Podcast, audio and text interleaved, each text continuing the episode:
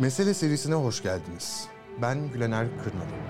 Bu serinin her bölümünde Türkiye'yi ve dünyayı etkileyen önemli gelişmelerden birini ele alıp kapsamlı bir şekilde anlatmaya çalışacağız.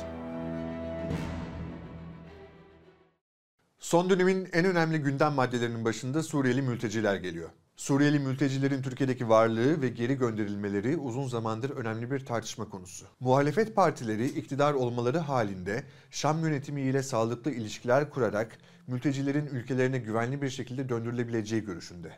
Görünen o ki son dönemde muhalefetin bu söylemi karşısında iktidar bloğu da söylemini değiştirmek zorunda kaldı. İlk olarak 19 Nisan'da MHP Genel Başkanı Devlet Bahçeli, "Düzensiz göç adı konmamış bir istiladır. Yakalananlar derhal gönderilmelidir. Suriyeli sığınmacıların ülkelerinden ayrılış nedenleri ortadan kalktıktan sonra geri gönderilmelidir. Misafirliğin süresi sınırlıdır. Bayram günlerinde ülkelerine gidebilen Suriyelilerin geri dönmelerine gerek yoktur" diyerek bir politika değişiminin sinyalini verdi. Ardından Cumhurbaşkanı Erdoğan 3 Mayıs günü yaptığı açıklamada "1 milyon Suriyeli kardeşimizin geri dönüşünü sağlayacak bir projenin hazırlığındayız" ifadelerini kullandı. Halbuki Erdoğan bu açıklamasından tam bir ay önce muhalefet partilerine yüklenerek mültecileri göndermeyeceğiz demişti. Ne diyorlar? Biz seçimi kazandığımızda bu ülkedeki mültecileri ülkelerine göndereceğiz diyorlar.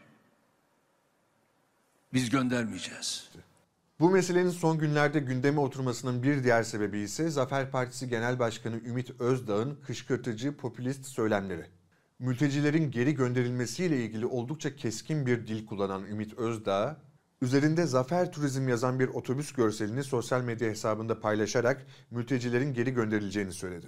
Birleşmiş Milletler Mülteci Örgütü'ne göre Türkiye dünyada en fazla sayıda mülteciye ev sahipliği yapan ülke. Ve bu mesele Türkiye açısından oldukça karmaşık ve çok boyutlu. Öte yandan siyasetçiler mültecilerin ve göçmenlerin mevcut durumu ve geri gönderilmeleri hakkında bir dizi dezenformasyon ve manipülasyon hamlesiyle buradan oy devşirmeye çalışıyor. Biz de Türkiye'deki mülteci ve göçmenlerin durumunu ve geri gönderilmesi senaryolarının ne kadar gerçekçi olduğunu işin uzmanlarıyla konuştuk. Gelin bunca yanlış bilgi arasında meselenin aslını hep birlikte öğrenelim.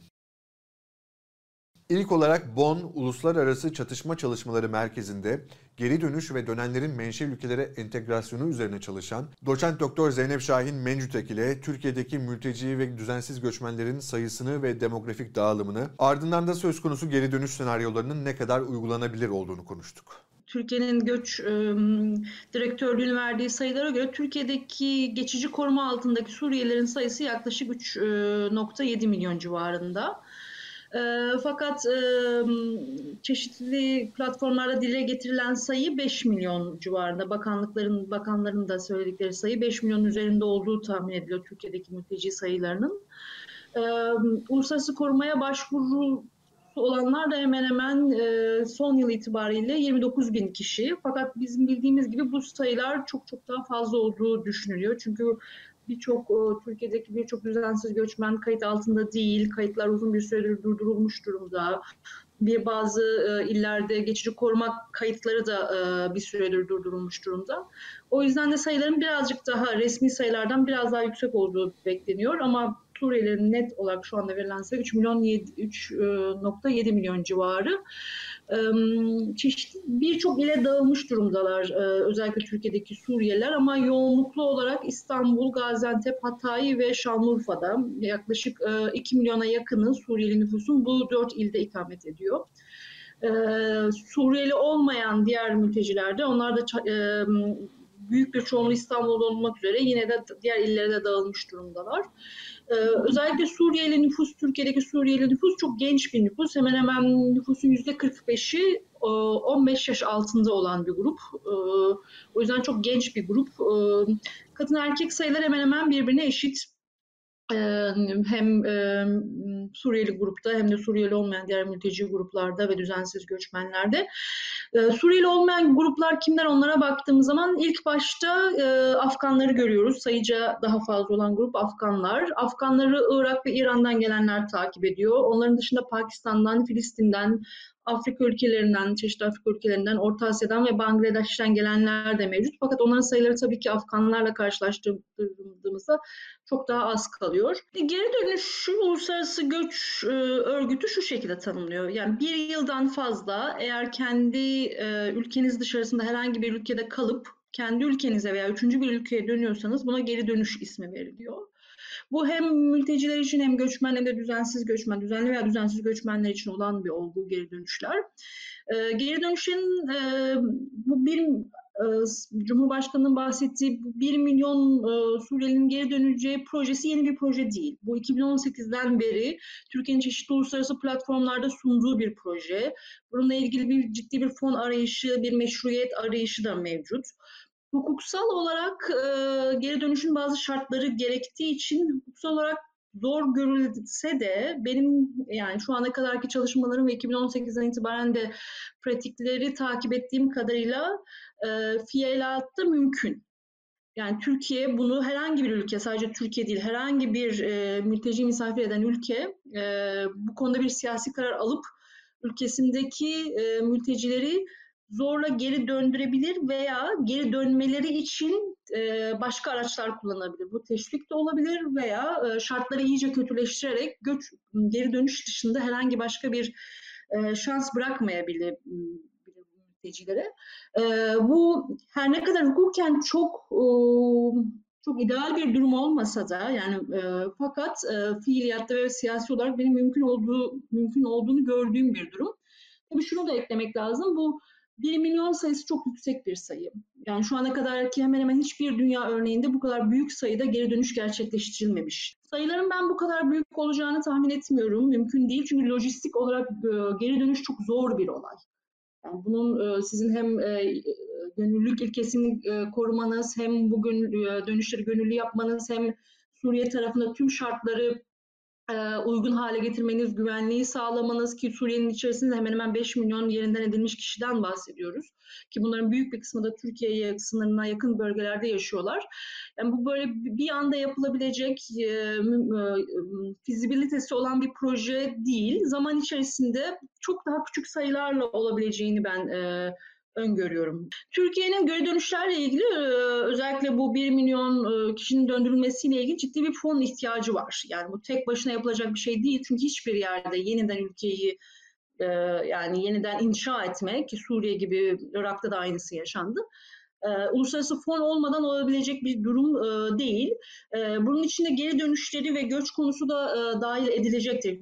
Zaten tüm strateji planları da bunu gösteriyor. Türkiye'nin strateji planlarına baktığınız zaman sembolik de olsa bazı geri dönüşlerin özellikle seçim dönemi öncesinde yapılabileceğini çünkü iktidarın artık göçmen konusunun iktidar için bir kayba dönüştüğü bir şeye doğru girdik, yola doğru girdi Türkiye. Buradan o anlamda çok da geri adım atılabileceğini görmüyorum.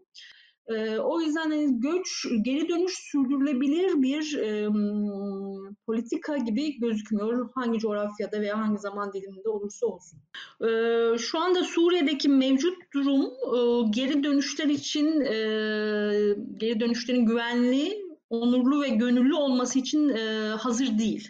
Yani bunu özellikle altını çizmek lazım. Yani belki bazı bölgelerde görece daha iyi güvenlik şartları gözüküyor olsa da henüz şartlar olgunlaşmış değil ve dünyanın diğer örneklerinde aceleye getirilmiş geri dönüşler daha başka güvenlik problemleri de oluşturabilir. Bunların örneklerini biz Afrika'da, tabii Türkiye bir Afrika ülkesi değil, belki karşılaştırılamaz ama yine de bunu biraz zihinde tutmak gerektiğini düşünüyorum. Yani aceleye getirilmiş geri dönüş sıkıntılı gibi gözüküyor. İkincisi geri dönüş meselesinin bu kadar gündemde olması, gündemde tutulması, seçim dönemlerinde veya seçim dönemi sonrasında sosyal uyum için çok sıkıntılı bir durum. Yani bu sosyal tansiyonu bunu biz saha çalışmalarımızda da görüyoruz. Yani ne kadar işte partiler biz bu Suriyelileri döndüreceğiz, Afganları göndereceğiz diye düşündükçe yani konuştukça bunun mahalledeki yansıması, bunun okuldaki yansıması, bunun belediye otobüsündeki yansımaları olacak. Yani bu neden siz dönmüyorsunuz? Bakın sizin ülkeniz işte güvenliymiş, bizim işte liderimiz ve işte parti başkanları bunu söylüyor denilmeye başlandığı anda ki başlandı, yani uzun bir süredir başlanmış durumda, bunu sosyal medyada da daha keskin görüyoruz. Bu sosyal tansiyonu çok yükseltecektir, sosyal kutuplaşmayı çok yükseltecek. Her ne kadar geri gönderilse de insanlar zorunlu veya gönüllü olarak bu insanların büyük bir çoğunluğunun ya ilk göç ettikleri ülkeye yeniden geri geldikleri ya da git gel şeklinde bir, biz buna döngüsel göç diyoruz, bir döngüsel göçün devam ettiğini görüyoruz. Bu hem mültecilik durumları gibi, yani Suriyeli, Türkiye'deki Suriyeliler gibi, hem de düzenli göçle gitmiş olan ve yeniden geri dönmüş olanlarda gördüğümüz bir olgu. O yüzden hatta şu tartışma vardır genel olarak uluslararası literatürde. Bu geri dönüşler ne kadar istikrar sağlar veya yani işte ne kadar sürdürülebilir? Tüm çalışmalar bizim ne kadar yatırım yapılırsa yapılsın hem gönüllü geri dönüşe hem de menşe ülkedeki hayat şartlarına ne kadar yatırım yapılırsa yapılsın menşe ülkedeki çok yapısal sorunlar değiştirilemediği için veya istikrar sağlanamadığı için ki bunun en önemli örneklerinden bir sözüm Afganistan'dır. Afganistan geçen yaza kadar güvenli ülke olarak tanımlanan Avrupa ülkelerinden de birçok Afganlının gönüllü olarak geri gönderildiği bir ülkeydi. Fakat yani yeniden ve yeniden görülmüş Irak için de aynısı geçerli. Yeniden ve yeniden görülmüş oldu ki bu ülkelerde tamamen bir istikrar sağlanamıyor, güvenlik sağlanamıyor. İstikrar güvenlik bir derece sağlansa bile geçim kaynakları sağlanmıyor. Yani insanları göçe ilk başta iten faktörler ortadan kalkmadığı sürece ne kadar da gönderirseniz gönderin, ne tür program da uygularsanız uygulayın bu dönüş sirkülasyonu devam ediyor ve bu Suriyelilerde de böyle olacağını görüyoruz. O yüzden göç, geri dönüş sürdürülebilir bir politika gibi gözükmüyor hangi coğrafyada veya hangi zaman diliminde olursa olsun. Muhalefetin, mültecilerin ve düzensiz göçmenlerin ülkelerine geri gönderilmeleri üzerine inşa ettiği söylemin Türkiye'deki mevcut toplumsal ve siyasi durum üzerindeki etkilerini ve bu söylemin hem toplumsal hem de siyasi açıdan ne tür tehlikelere gebe olduğunu iki önemli uzmanla konuştuk. Bu uzmanlardan ilki Göç Araştırmaları Derneği Başkanı ve Galatasaray Üniversitesi Sosyoloji Bölümü öğretim üyesi Doçent Doktor Didem Danış. Diğeri ise İstanbul Bilgi Üniversitesi Göç Çalışmaları Uygulama ve Araştırma Merkezi'nden Profesör Doktor Emre Erdoğan. Ya bu durum tabii çok endişe verici, çok kaygı verici. Hem toplum açısından hem mülteciler açısından, birlikte yaşam açısından. Ama bence burada daha ilginç olan şey 10 yıla yakın bir zamandır önemli bir sayıda Suriyeli ile beraber yaşıyor olmamıza rağmen, işte geçmiş yıllarda çok sayıda seçim süreci de yaşamamıza rağmen o zamanlarda bu konunun bu kadar siyasallaşmamış olması. Dolayısıyla burada aslında meselenin hani gerçeklikten ziyade siyasetçilerin meseleyi nasıl araçsallaştırdığıyla ilgili olduğunu görüyoruz. Oysa bugün gündeme bu şekilde gelmesinin arkasında işte bazı muhalefet partilerinin konuyu tamamen bir silah olarak, siyasi bir argüman olarak kullanmaya çalışması var. Bu tabii çok da kaygı verici bir yandan. Çünkü gündelik hayatta, sokakta, okulda, iş yerinde mültecilerle yerli nüfus arasında çok ciddi çatışmalar yaşanmasına, bunun zaman zaman şiddet olaylarına kadar savrulmasına neden oluyor. Ki bunun bir örneğini geçen yaz Altındağ olaylarında gördük.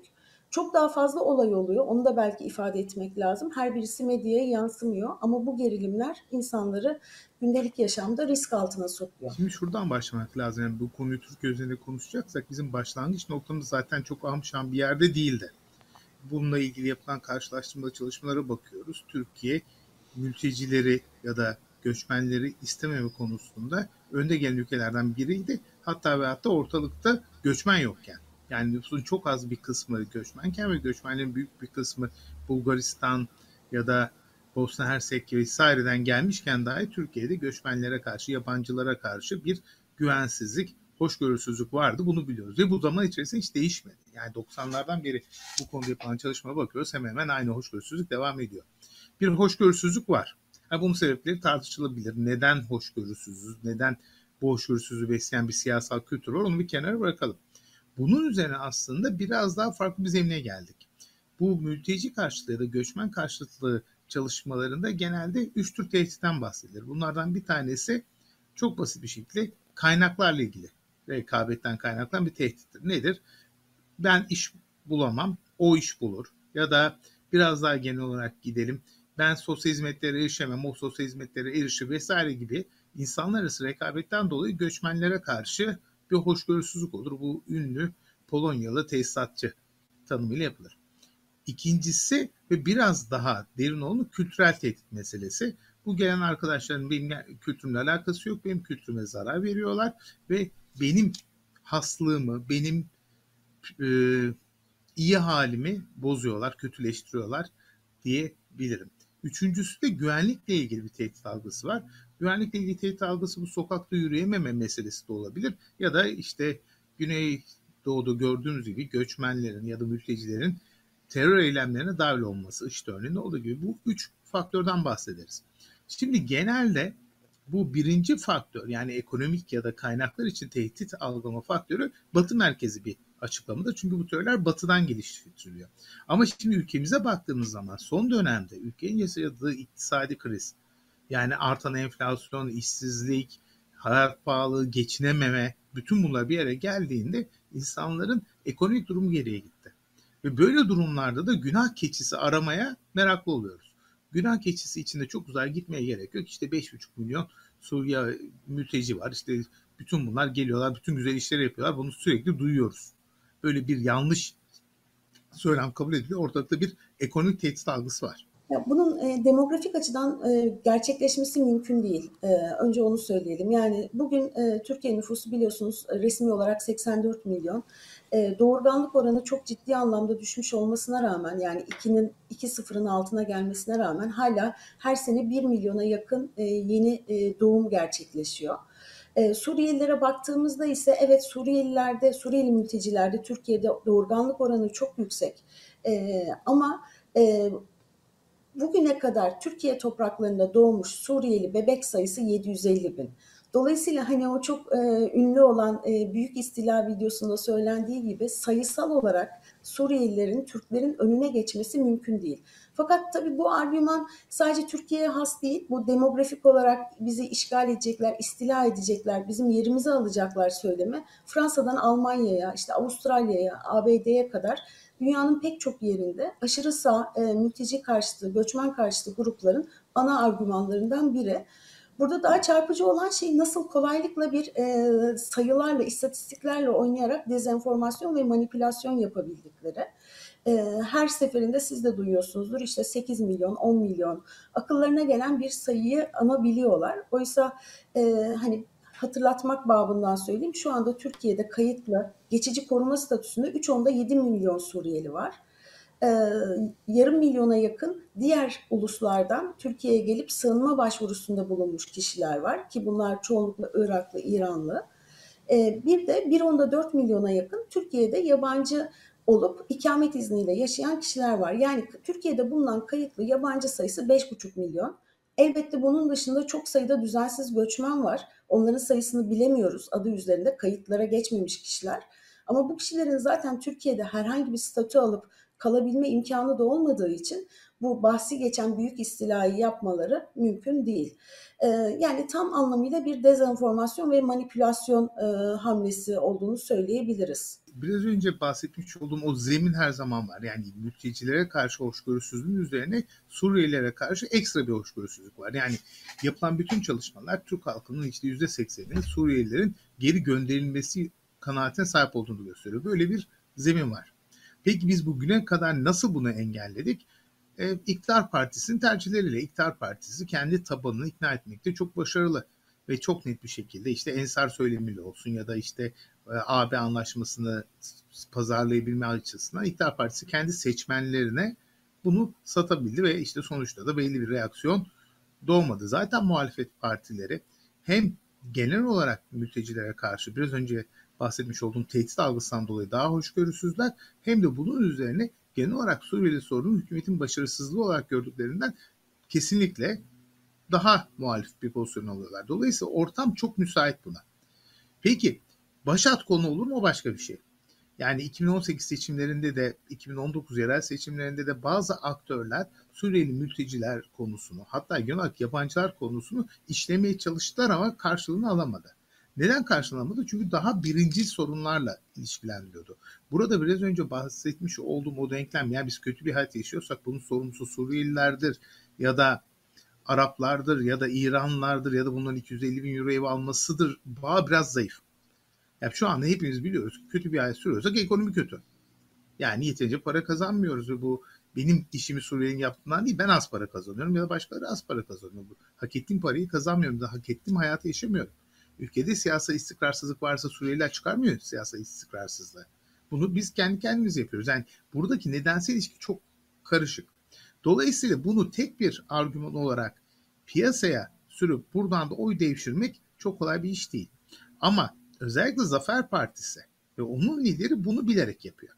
Kendisinin şu an milletvekili olduğu bölge, Gaziantep bölgesinde zaten bir nüfus sorunu var. Yani hemen hemen eşitler ve orada belki bir toleranssızlık vardır. Bunun üzerine inşa ediyordur ama kolaylıkla gündeme girebildi. Çünkü altılı masa dediğimiz koalisyon buna girmek istemiyor. Çünkü çok fazla konu var ortada ve onlar çok az konuda anlaşmış durumdalar. Buradan yüklenildiği zaman kendi aralarında çatlak olacak ve tabii ki buradan da yüklenmeyi istemeyen aktörler var. Seçime doğru giderken bunu gündemde tutacak aktörler mutlaka olacak. Başta Zafer Partisi, ama buna uyacak parti olur mu ondan çok emin değilim. Çünkü bunu uydukları zaman o koalisyonu, yani zar zor tutuklar altılı koalisyonu bozacaklar ve yani çok mantıklı bir şekilde önemli olan gelecek Cumhurbaşkanı seçimini kazanmak. Yani burada koalisyonu çok tali bir konu için bozmanın halimi yok. Tali diyorum çünkü konu büyük, konu çok önemli ama bakıldığı zaman acaba seçmenin kararını etkiler mi? Yani Türkiye'de seçmenin karşısına ben bu ülkeyi iyi idare edeceğim, bu ekonomiyi iyi hale getireceğim, çocuklarıma iyi eğitim vereceğim mi daha önemli satar? Ben Suriyeli göndereceğim mi satar? Burada ben birincisinin daha önemli olduğunu düşünüyorum. Ama kullanılacak, ona eminim çok kötü şekilde kullanılacak, sosyal medyada karşılığını bulacak. Bütün bunları yaşayacağız ama genel olarak bu Zafer Partisi'ni muhalefetin birinci, ikinci partisi yapacak hali yok. Sadece Zafer Partisi liderini daha fazla televizyonlarda görürüz. Başka bir etkisi olmaz. Ama bu söylem masada olacak. Ve bu söylem olduğu zaman da karşı söylemi de masaya koymak gerekecek. Yoksa herkes aynı şeyin düşünüldüğünü düşünür. Bu da yanlış bir şey zaten. Çünkü Türkiye'de insanlar yabancılarla, kendileri benzemeyenlerle yaşamaya alışık olmak zorunda. Ya önce şey söyleyelim, yani hukuki, teknik, lojistik ve siyasi açıdan aslında tüm Suriyeli mültecilerin geri gönderilmesi mümkün değil. Bunu ben bir sosyolog olarak sahadan, araştırmalardan edindiğim bilgiyle söylüyorum. Zaman zaman biliyorsunuz akademisyenlere de bu konularda çok saldırı oluyor. Bu bir temenni değil, bu toplumsal bir gerçeklik. Yani mülteciler alanında yapılan çalışmalar bize bunu net gösteriyor. Dolayısıyla bu gerçekleşemeyecekse iddia edildiği gibi, ama bu söylemin sürekli gündemde tutulması da çok ciddi bazı olumsuz sonuçlar doğuruyor. Nedir o? İşte gitmiyor olmaları sanki mültecilerin kendi sorumluluğuymuş gibi sunuluyor. Elbette ki sonuçta zorunlu göçle ülkesini terk etmiş herkesin birinci önceliği memleketine geri dönebilmektir. Ama oradaki koşullar, orayı terk etmelerine neden olan sorunlar ortadan kalkmadıkça, koşullar iyileşmedikçe geri dönmelerini beklemek de akıl kârı değil aslında baktığımızda, yani mantıklı değil. Dolayısıyla hani uzun vadede siyasi sonuçlarına baktığımızda aslında bu geri dönsünler söylemi köpürtüldükçe burada bir arada yaşama, demokratik, adaletli bir aradalık kurma imkanı da aslında elimizden alınmış oluyor. Bu karmaşık durum ne yazık ki toplumsal ve siyasi açıdan potansiyel çatışmalara gebe. Üstelik siyasetçilerin gerçeklikten uzak popülist söylemleri ise Türkiye'de halihazırda giderek artan yabancı düşmanlığını ve ırkçılığı besleyerek çok tehlikeli bir ateşi körüklüyor. Uzmanlara göre biz iktidara gelince yaparız deyip ha deyince milyonlarca insanı bir anda ülkelerine geri göndermek hayalden başka bir şey değil. Bu nedenle de özellikle sosyal medyada dolaşıma sokulan bir dizi yanlış ve manipülatif bilgi, bundan sonra öğrenmemiz ve alışmamız gereken birlikte yaşama kültürünün altını oymaktan başka bir şeye hizmet etmiyor. Burada milyonlarca insanın hayatı ve koca bir ülkenin huzuru söz konusu. Bu yüzden siz olun, meselenin aslını öğrenmek için uzmanlara kulak verin.